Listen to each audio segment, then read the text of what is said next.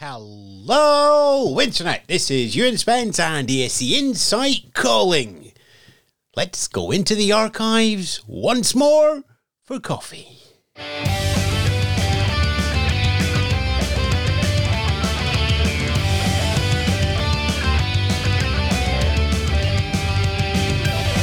Coming up on the show today, Kenneth McKellar, some coffee, and a mention of Monty Python's Flying Circus.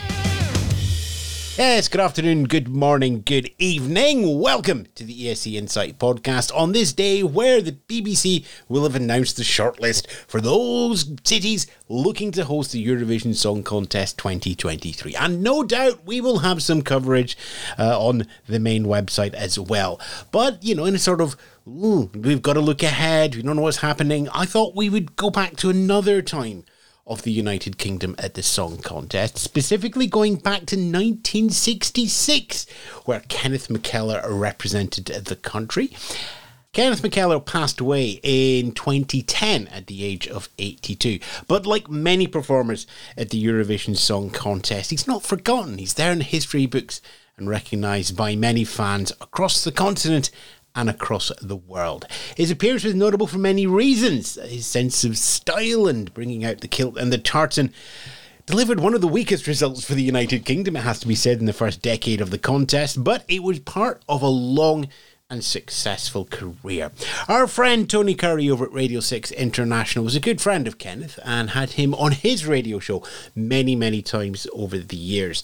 And uh, this interview is from 1983. Uh, it's from the Radio 6 International Archives. Uh, so we've got to thank Tony for giving us the keys to that one to hear a little bit more about the life of Kenneth McKellar after the song contest. Now, we should stress here there isn't any mention of the song contest, but given that there's always so much interest about careers as we've seen with Duncan Lawrence, with Måneskin, with Rosa Linn, there's always that what happens next. So this is very much a what happened next after Eurovision in the 60s, career wise, for someone who represented their country. A little historical archive, a little bit of colour and flavour to a song contest past. So, over to Radio 6 International, over to Tony Curry, and over to Kenneth McKellar.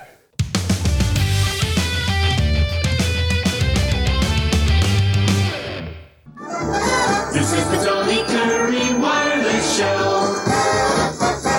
Tony Curry. Wireless Show. It's coffee time. Your own home service. This is Radio 6.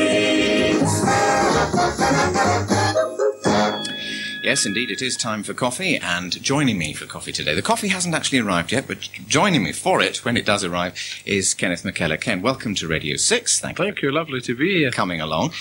Um, I said at the beginning of this program that we were going to talk to you about music, but also about comedy, because when you and I first met, and it's, no, yesterday, um, we were working together on the Kenneth McKellar show, which wasn't you standing there on the television singing out grand songs in your inimitable style. It was um, a very different sort of program. It was a comedy show on Radio Clyde. Um, and I think that was my first introduction to, to working on radio comedy. Now, I think it was my first introduction as well.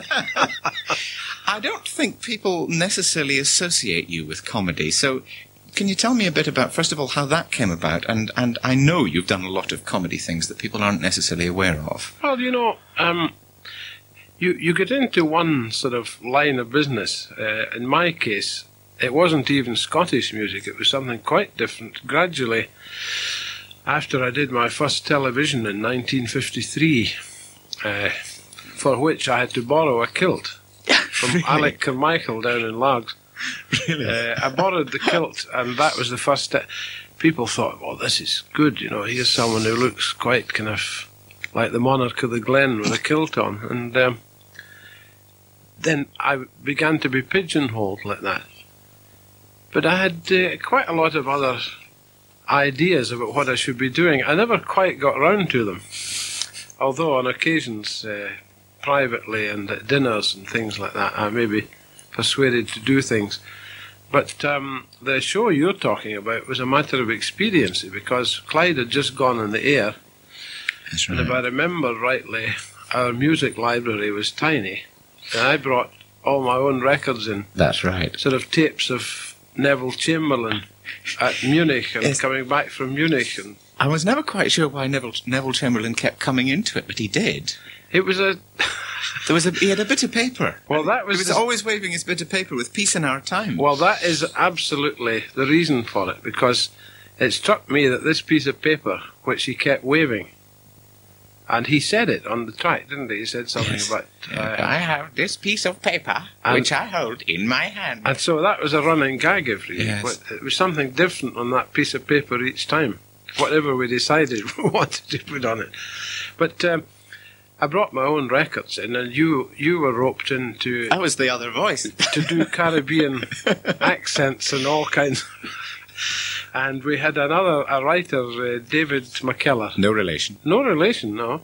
I always Eh, thought that was a strange coincidence. It was strange. And he was English too. yes, he he came from Brighton, I think. Uh, but I had seen some of the stuff he had done on television for Morecambe and Wise and And he like wrote that. for Frost too, didn't he? He, he was he was He writing wrote for for David Frost. at that yes, time. he wrote his radio thing That's um, right. with, with others. hmm The coffee's arrived. I'm Oh, glad to great. say. I hope I hope you're getting. Oh no, I'm getting my coffee first. Hang Oh. a second, I'll get my coffee. That's what you Thank do you to very your much. guests, is it? If, take take the coffee round. Thank you very thank much. you. Yes, the coffee has arrived. I'm glad to say. But uh, comedy, I've always been quite keen on it. I love to, and I've worked with uh, nearly all the English comedians and the Scots And I've, You've written Thank for you Mon- very much. You've written for Monty Python, haven't you? well, that was, it turned out to be for Monty Python uh, because I, But you say, you say that far too modestly, Ken. I No. mean, not many people write for Python apart from the Python people themselves. well, it was Ian MacNaughton who, uh, I sent an idea I had to John Cleese because I thought he was great.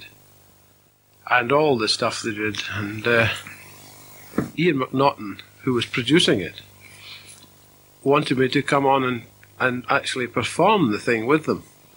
really? But uh, yeah, but well, I, why, why didn't you? but I thought no, I, it's stretching things a little far. oh, really why, to do that. Why not? That would have been. That really would have been something else. It wouldn't would have been something else. it involved a, a sort of boxing match during which one of the contestants was blindfolded. And they had to guess who was hitting him.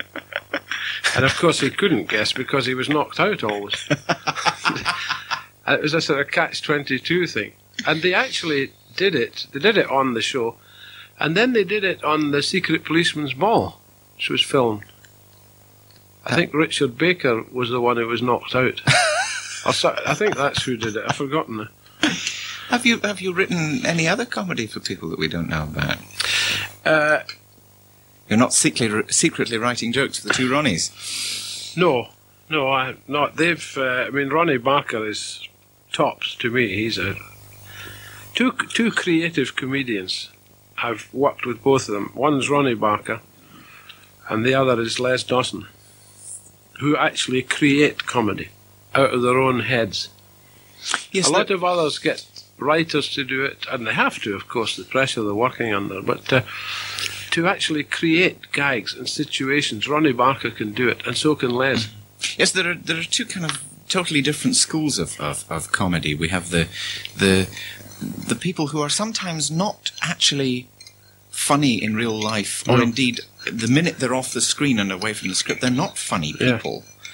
Um, I mean, I think Rikki Fulton, for example, falls into that category. Ricky's a very serious man, and yet he he gets marvelous material and can make it Yes, hilariously funny. that's true. But he is not somebody who who is life and soul of, of every party and No. constantly telling jokes. And and yet, as you say, uh, Ronnie Barker, Les Dawson, um, and Andy Cameron, in fact, is is Yeah. somebody who who off off stage can be very very funny. yes. Another, uh, uh, quite a unique one is Stanley Baxter, who works everything out very carefully. It's everything's scripted, and he leaves nothing to chance. But get him off stage, at home, when you're having a meal and everything, he would have you rolling about on the floor. He's so funny as a person. But he he never sort of reveals that part uh, on television or on radio. It's it, one thing that fascinates me, Ken. Actually, is the number of. I mean, you, you, you were saying there that you, you were you find yourself being pigeonholed as as the, the Well, to a certain extent. to a certain extent as as a Scots singer, possibly because you are very very good at it. Um, but Moira's in the same position. Moira Anderson. Um, she is kind of people see her in a certain light. Yeah. Now Moira said the same thing that she would love she would love to do a, a television sitcom. She'd love to do situation comedy, Yeah. but she won't because nobody will will associate. Do you think maybe, um, particularly television, put people far too much into categories? They say, you know, there's Moira Anderson, Scottish singer. There's, Well, yes, there's John do. Cleese, comedy. Why do they do that though? Well, they do it in this country because, I mean, I've made about 40 LPs. I would say about 60% of them are non Scottish. Uh, I go abroad, I look to see what they're playing on the radio and so on. And at 10 to 1, it's Handel arias that I've done, or it's musical comedy or opera records, or something not necessarily Scottish. But when I get back here, uh, someone says I want a record by Kenneth McKellar. It's on BBC, if I may mention that name on here. You mention Uh, anything you like. And immediately, the producers, you see, would take the easy way out. They, they'll just pick up, oh, it's a Scottish one, and on on it goes. And so I keep hearing the same tracks because they have them to hand and they can put them on. But uh, that only happens really in this country. That's strange. Hmm. It's the old, it's the old, uh, you know, prophet in his own land kind of thing. Well, it's uh, I think in the same reason, the same reason for the same people appearing all the time Mm. on radio and television. And from a producer's point of view, you can see the reason. He simply says, I need so and so to do such and such a thing. And someone lives round the corner and gets the job. Yes. Uh, it's understandable. But it's it's certainly it, it, it discriminates against new talent Oh, yes. coming up. Um, we're talking of comedy and, and sort of linking it with, with, with records. I've got one of your records on, on the turntable here because I can't resist playing it. In fact, I've been humming this wee tune to myself uh, since I got up this morning. Um, it's about a certain particular insect, isn't it? Yes. Tell us. The dragonfly, you mean? no, no, that one. No, it's no, something, no, no, something very Scottish. Uh, if you speak to people anywhere in the world, they'll say you been in Scotland last summer and it was lovely, and we had a bit of sunshine, but we tried to have a picnic down on the beach at Ullapool or somewhere, and we really had to get back in the car because we were eaten alive by midges. And I heard this all the time, and uh, the show I do up in Oban, we have a piper, Torquil Telfer, who plays for about 20 minutes before the show. And there he is, marching up and down, playing the pipes, and uh, he comes in sometimes with his knees all bitten and round his neck, and of course he can't oh. take his hands off the pipes. Oh. And he's got to thole. And I thought, well, there must be some kind of song here. And there's never been a song about the midges. And I say to folk, and I've written one, and I hope you find it up to scratch. Oh. Let, let's hear it before you crack any more gags. The midges, the midges, I'm no gonna kidges. The midges is really the limit. With teeth like piranhas, they drive you bananas if you let them get under your simmet. The Lord put the Garden of Eden on earth, and it's north of the Tweed, we believe. Aye, Scotland's the place, and the whole human race started off with Macadam and Eve. In six days or under, he finished this wonder, except for the Forth and Tay bridges. Then always a bloke for a practical joke. He made Scotland the home of the midges. Oh, the midges, the midges, I'm no gonna. The midges is really the limit. With teeth like piranhas, they drive you bananas if you let them get under your simmet. Back in 1314, the proud Edward was keen to take Scotland into his care. But he made a U-turn when he reached Bannockburn just a few weeks before Glasgow Fair. For the midges let loose by King Robert the Bruce straight into the English tour. So they ran off in tears, and for 600 years they've been blocking the 74. Oh, the midges, the midges, I'm no gonna kidges. The midges is really the limit. With teeth like piranhas, they drive you bananas if you let them get under your cement.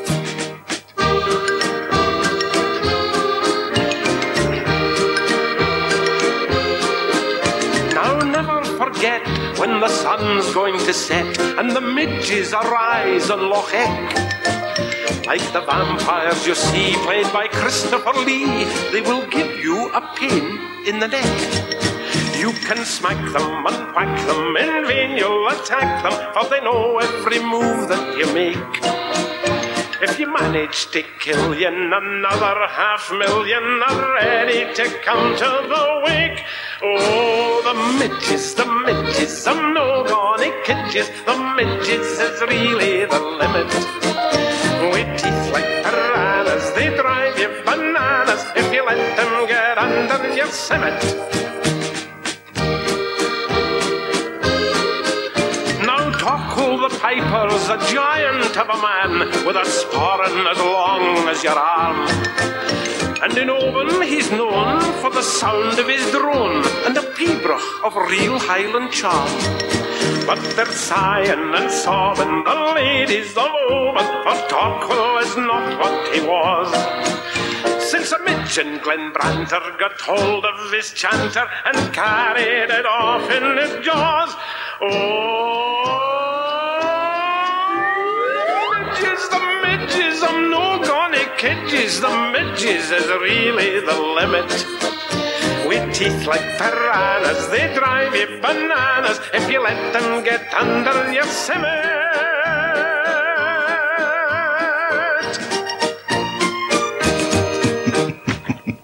That's it. Uh, the, oh, that rhyme. I'm no gonna kidges. Yes. To rhyme with midges. How long did it take you to think of a rhyme for midges? Uh, I wrote them all down first, and there was some that certainly couldn't be included. Uh, but uh, I, I forgot what they were actually, but they were dropped. Just a smile. You, you're uh, you're making records in Scotland now. I Yes. notice. I notice you're on the, the Lismore label. After years and years and years of being with Decca, Hmm. um, what what made you come come back north of the border to make records? Was there a Uh, specific reason for that? Well, um, one reason was that the Decca Record Company, as I knew it and had been with it for 25 years making a lot of records, uh, broke up. Uh, the people who had been concerned with making records either retired or was sacked when it was taken over by um, Polydor. And so it's broken into two or three different parts now. There's Decca International, who still release some of my records, and Polydor, who release another type like the Messiah and some of the classical stuff. So the record company is quite broken up. To start again recording with them, one would have to form new relationships and uh, when my contract had come to an end with them, Lismore came and asked me if I would like to do one, and so I said, "Well, do it." And it's in Glasgow, and it's uh, Scottish musicians and uh, Scottish company trying to get off the ground, which they have now done. Uh, they've been putting out some very good and very kind of specialist things. Yes, because we, we were earlier we were playing the, the Aly Bain fiddle album that's just Yes. come out. And there's a lovely one uh, by Rona Mackay uh, with the class act, and she stuff, sings. You know, she just lives round the corner from here, Yes. uh, and that's a beautiful record. It'll never be a great commercial success in the pop sense, but it's it's going to be added to a lot of collections of people. But she does it beautifully. Yeah, one. I mean, one thing that we've we've talked about often on this program with all sorts of different people. Uh, they've all said much the same thing, and that is, what a shame it is that the record industry has changed the way it has.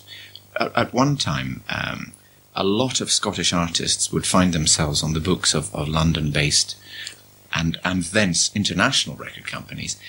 Now it's it's very different indeed, um, and I think really Lismore and to in a, in a somewhat different direction, Club are the only two companies who are still making very much a, a, a policy of producing Scottish music, not just traditional, but, but, but present day.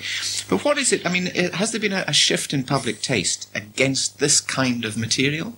I, I, I see. I don't believe that that's the case. I think that the, the Some- record companies are trying to con us into believing that. there's been But shift. someone else said this to me. In fact, I was in Chicago about uh, over the winter, and uh, I was asked this in a radio interview: had the record companies gone off making Scottish records?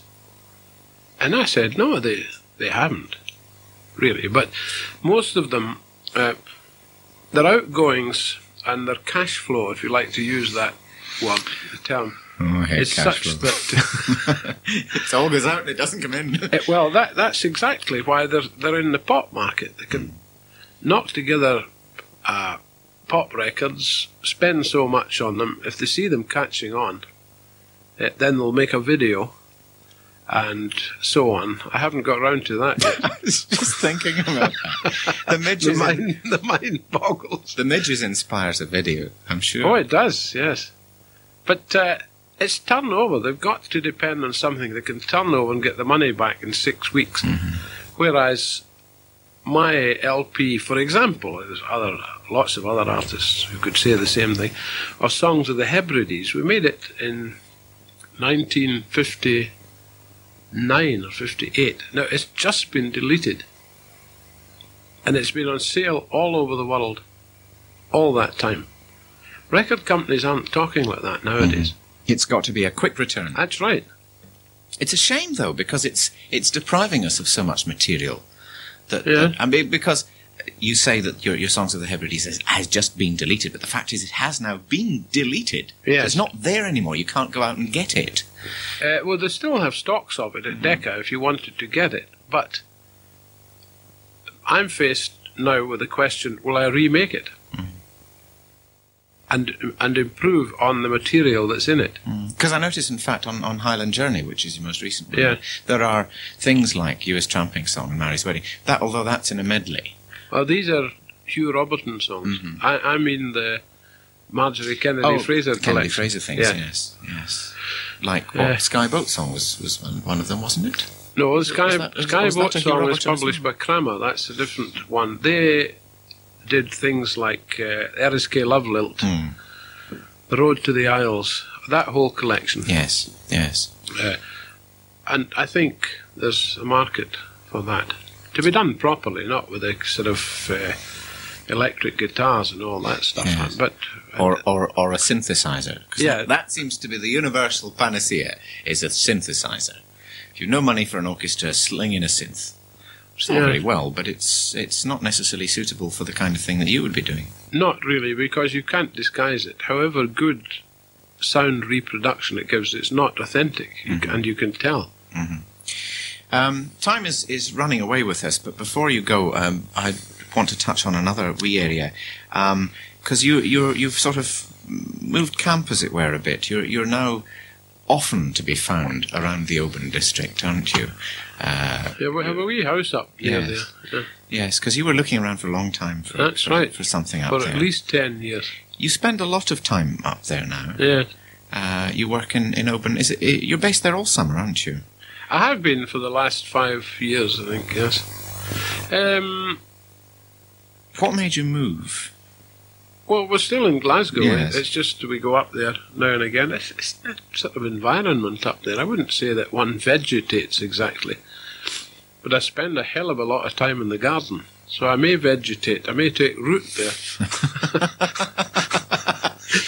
Yes, well, just beware of the midges. That's yes. that's that's the thing to worry about. I thought we'd close with a a, a, a wee song called "Leaving Lismore," Oh, yes. um, which uh, you recorded I, after. In fact, you, you came over and we, we were on Lismore and we had lunch. That's right. It was lovely. And uh, after that, you recorded this song. I remember um, uh, just after you recorded this, Ronnie um, Simpson from Lismore Records said to me he was very worried that this was your last track on the album. he, he wondered if it was a message of some sort. Ken McKellar, thanks for coming in today. Have a nice weekend. Thank you. Same to you. Cheers.